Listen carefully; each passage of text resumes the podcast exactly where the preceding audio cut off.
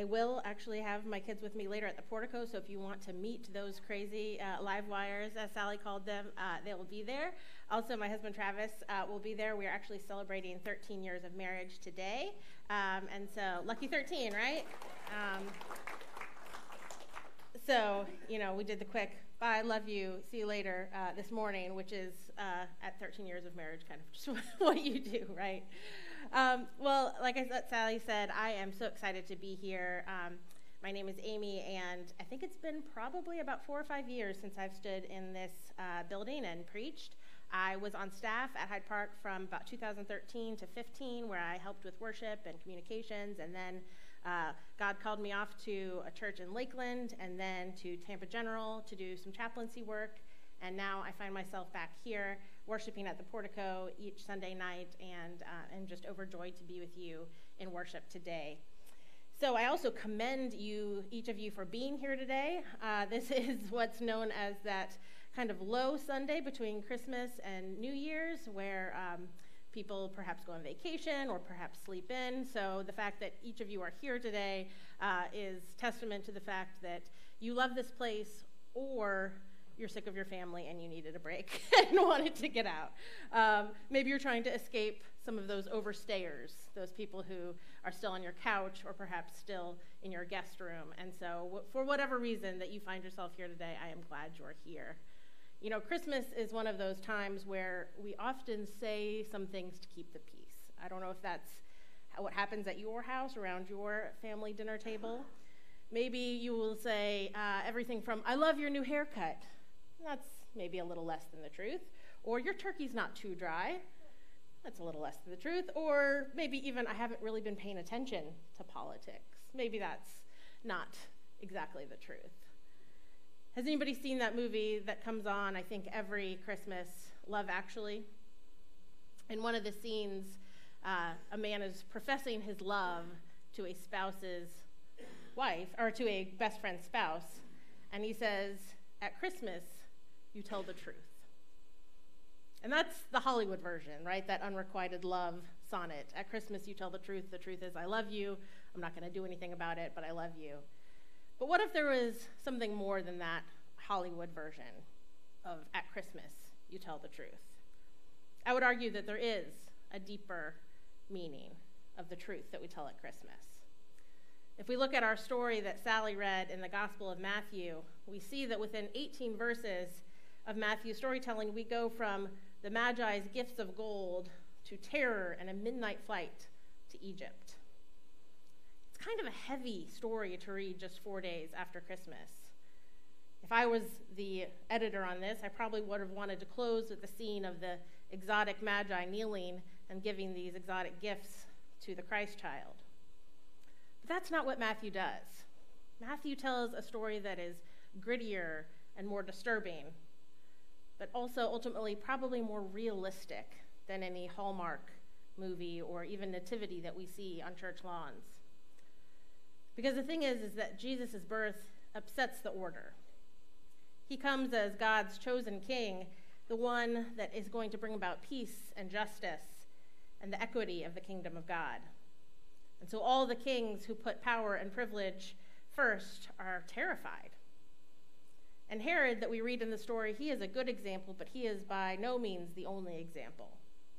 He is terrified, so terrified of the promise that God will, in this child, restore peace and justice, that he is willing to slaughter the infants of an entire region. And so Joseph, warned by an angel, flees this carnage and he moves his family to Egypt.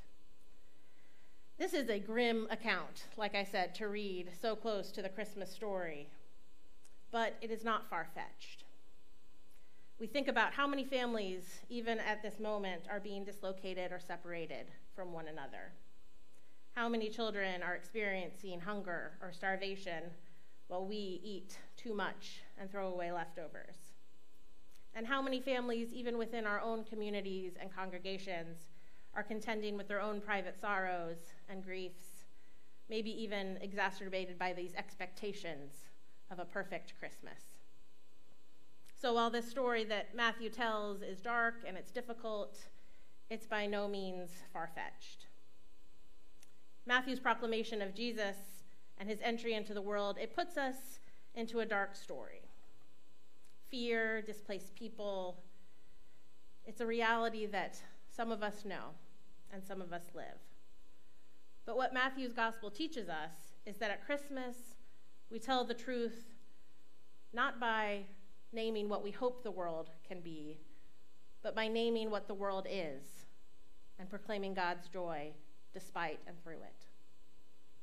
You see, God is the principal actor here in this story, and it's God who sets the star in the sky for the Magi. It's God who sends the angels to warn of coming danger, and it's God who hides this holy family in safety. It's God who sends them home ultimately, too. You know, I think it's tempting for us to live in these kind of bookends of stories the Christmas story of great joy, and perhaps even the Easter story of resurrection. But honestly, that's not where Jesus spends most of his life. He spends most of his life in this messy middle. And that's where we spend most of our lives. We live together with Jesus in this messy story, and we learn to tell the truth to tell the truth of messiness, of fear, and of our brokenness. So, as we look deeper at the scripture today, I want us to think about what would it look like if we were to tell the truth about what happens in this Christmas story? What would it look like if we look deeper at these characters that we thought we maybe knew, at this Christmas narrative, and what might we learn about God, about ourselves, and what Jesus' birth meant for the world he was born into and for our world today? So, the first characters that we come across are these, these magi.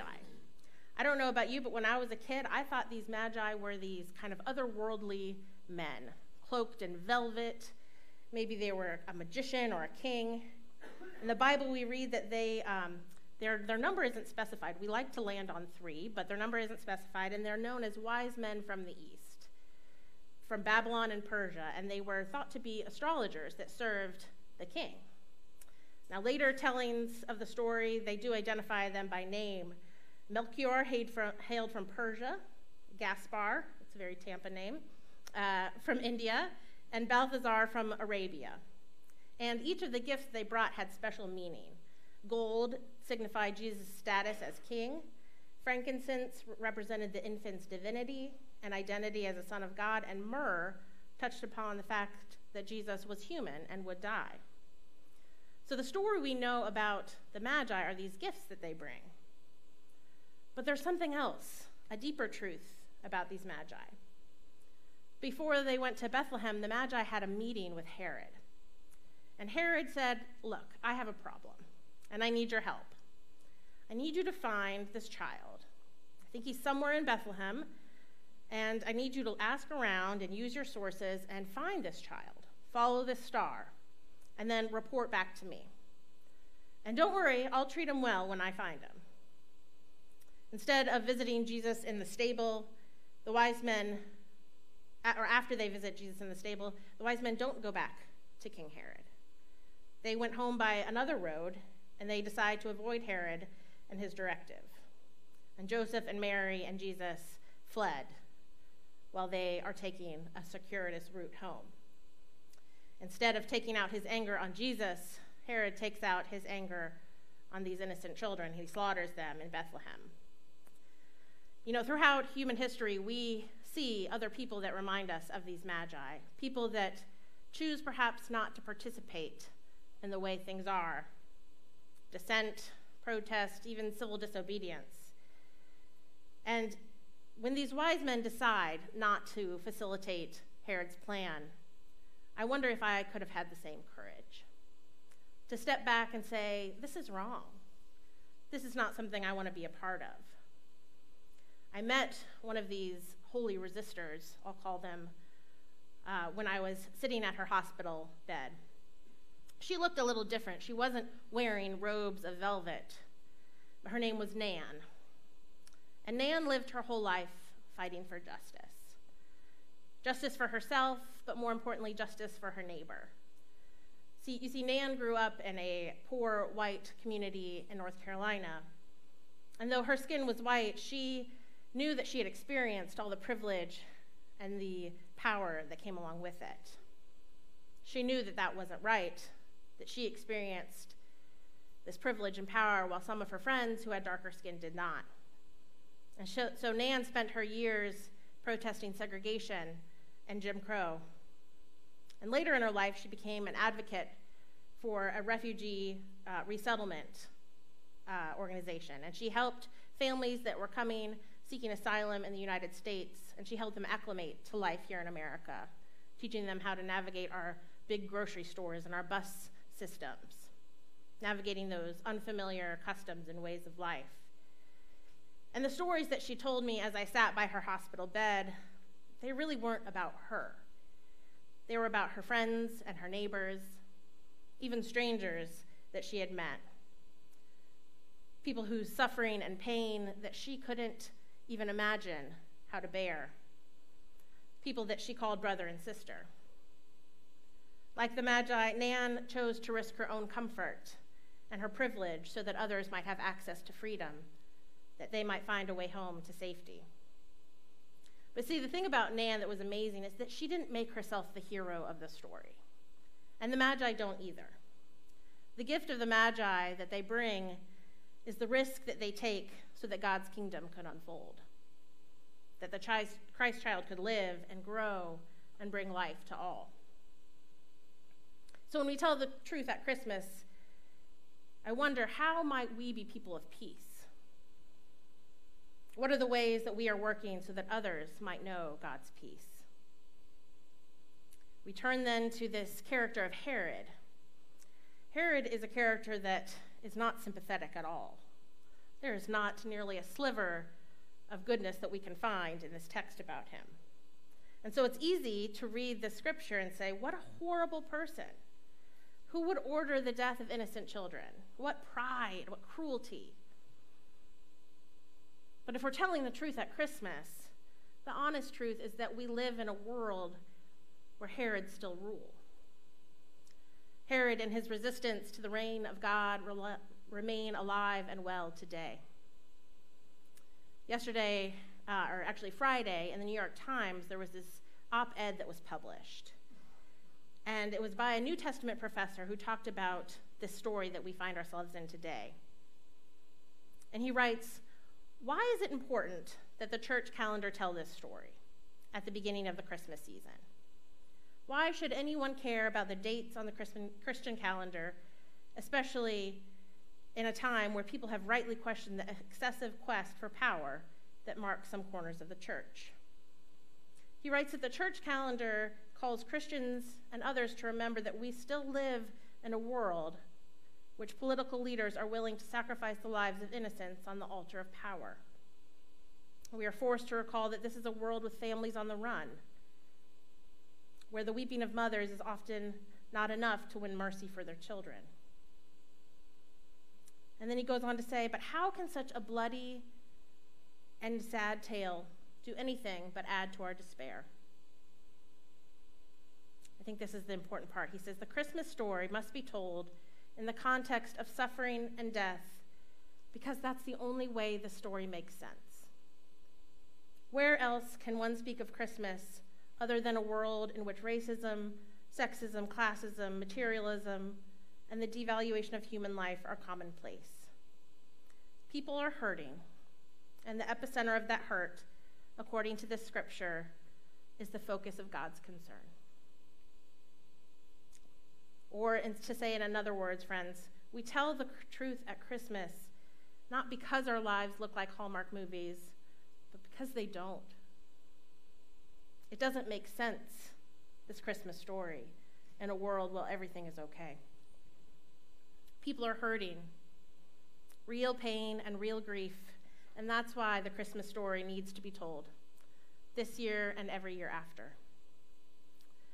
This Advent, I came across um, a new carol. Oftentimes we sing the same carols and they're beautiful and they remind us of a familiar time. But this woman has taken upon herself to look at some of our carols and to put some new and fresh life in them. Her name is Liz Weiss, and she attended a conference where they were looking at these Christmas carols. And a group of uh, conference attendees decided to write, um, to kind of riff on Away in a Manger and write some new verses. And here's what they came up with Away from the manger, they ran for their lives. The crying boy Jesus, a son they must hide. A dream came to Joseph. They fled in the night, and they ran and they ran and they ran. No stars in the sky, but the Spirit of God led down into Egypt from Herod to hide. No place for his parents, no, no country or tribe. And they ran and they ran and they ran. Stay with me, Lord Jesus, when danger is nigh, and keep us from Herods and all of their lives. I love the Lord Jesus, the refugee king, and we sing and we sing and we sing. The whole song is powerful, but I particularly love that line that says, and keep us from Herods and all of their lives. If God is inviting us to tell the truth this Christmas, I wonder how we might examine the lies that we've been believing. Do we tend to look more to the palace instead of the stable? Do we listen to the rulers and the Herods more than we listen to Jesus, our refugee king? So some time passes in this story, and the Holy Family does indeed make their way to Egypt. They settle there for a period of time, and God sends another angelic dream. And this time, the dream, it holds a happy promise homecoming. Only the family makes it back to Israel to find that things are even worse than before. You see, Herod's son Archelaus is now ruling, and he was apparently so brutal that the Romans later removed him from power. And so God once more directs Joseph and his family, this time towards the sleepy hills in a small town called Nazareth. Now, Matthew tells us this a third time because this is God fulfilling all of his promises. He made his home in a town called Nazareth so that what had been spoken through the prophets might be fulfilled. He will be called a Nazarene. You see, even in this Christmas story, God has not forgotten the promises of old. And surely God will not forget the promises of this present time and the promises to come. And so here's one, uh, one last question this morning as we ask to tell the truth. What is God promising in your future? You see, God shows up with Joseph and Mary and the Christ child. And God shows up with us in our triumphs, in our trials. And the deepest joy that we can ever proclaim is this that nothing can defeat God's promise of Emmanuel, God with us. God is with us, God is with you, God is with your neighbor and with the person you like the least. Will you help to tell that story of joy? Will you tell it with your time and with your money, with your gifts and your words, with your love and with your life? The truth about Christmas is that sometimes life is beautiful and wonderful and happy, and it's full of goodness and grace, and God is in that. And sometimes the truth about Christmas is that life is hard and gritty and disappointing, and God is in that too, holding us, comforting us, blessing us, drawing us to Him. The Christmas promise is that God indeed dwells with us and does not let us go. The Christmas story, it begins with the birth of a child. We know this to be true. But it doesn't end until this child has grown up, preached God's mercy, been crucified and died, and then raised again. And actually, it doesn't end until Jesus draws each of us into that story, raising us to new life, even amidst the real challenges that face each of us here and now. This Christmas story, it matters because sometimes the difficult truth of unjust rulers and an unjust world and private grief and personal pain, even in the midst of that, God did not keep to himself. God did not stand back at a distance, but in Jesus, God joined with us, came into our story, and is still working in each of our stories so that we might have new life, that we might experience joy, that we might, in our daily lives, share that joy with others. The true Christmas story happens when we look at this broken world and we proclaim that God is still working. So, friends, let us declare this truth about Christmas that nothing can defeat the power of God, Emmanuel, God with us. Let us pray. Holy God, when we come upon this part of your Christmas story, it's hard to know what to do. But God, we know that you find us in these places of deep and dark despair. You find us in the places of joy, God, and you speak. And so, God, we pray that as this Christmas season unfolds before us, God, that you would give us courage to be people who tell the truth. The truth about the way that you are working in each of our lives. God, the truth about the things that are unjust. God, and in everything, remind us that you indeed go before us and that you are with us. Amen.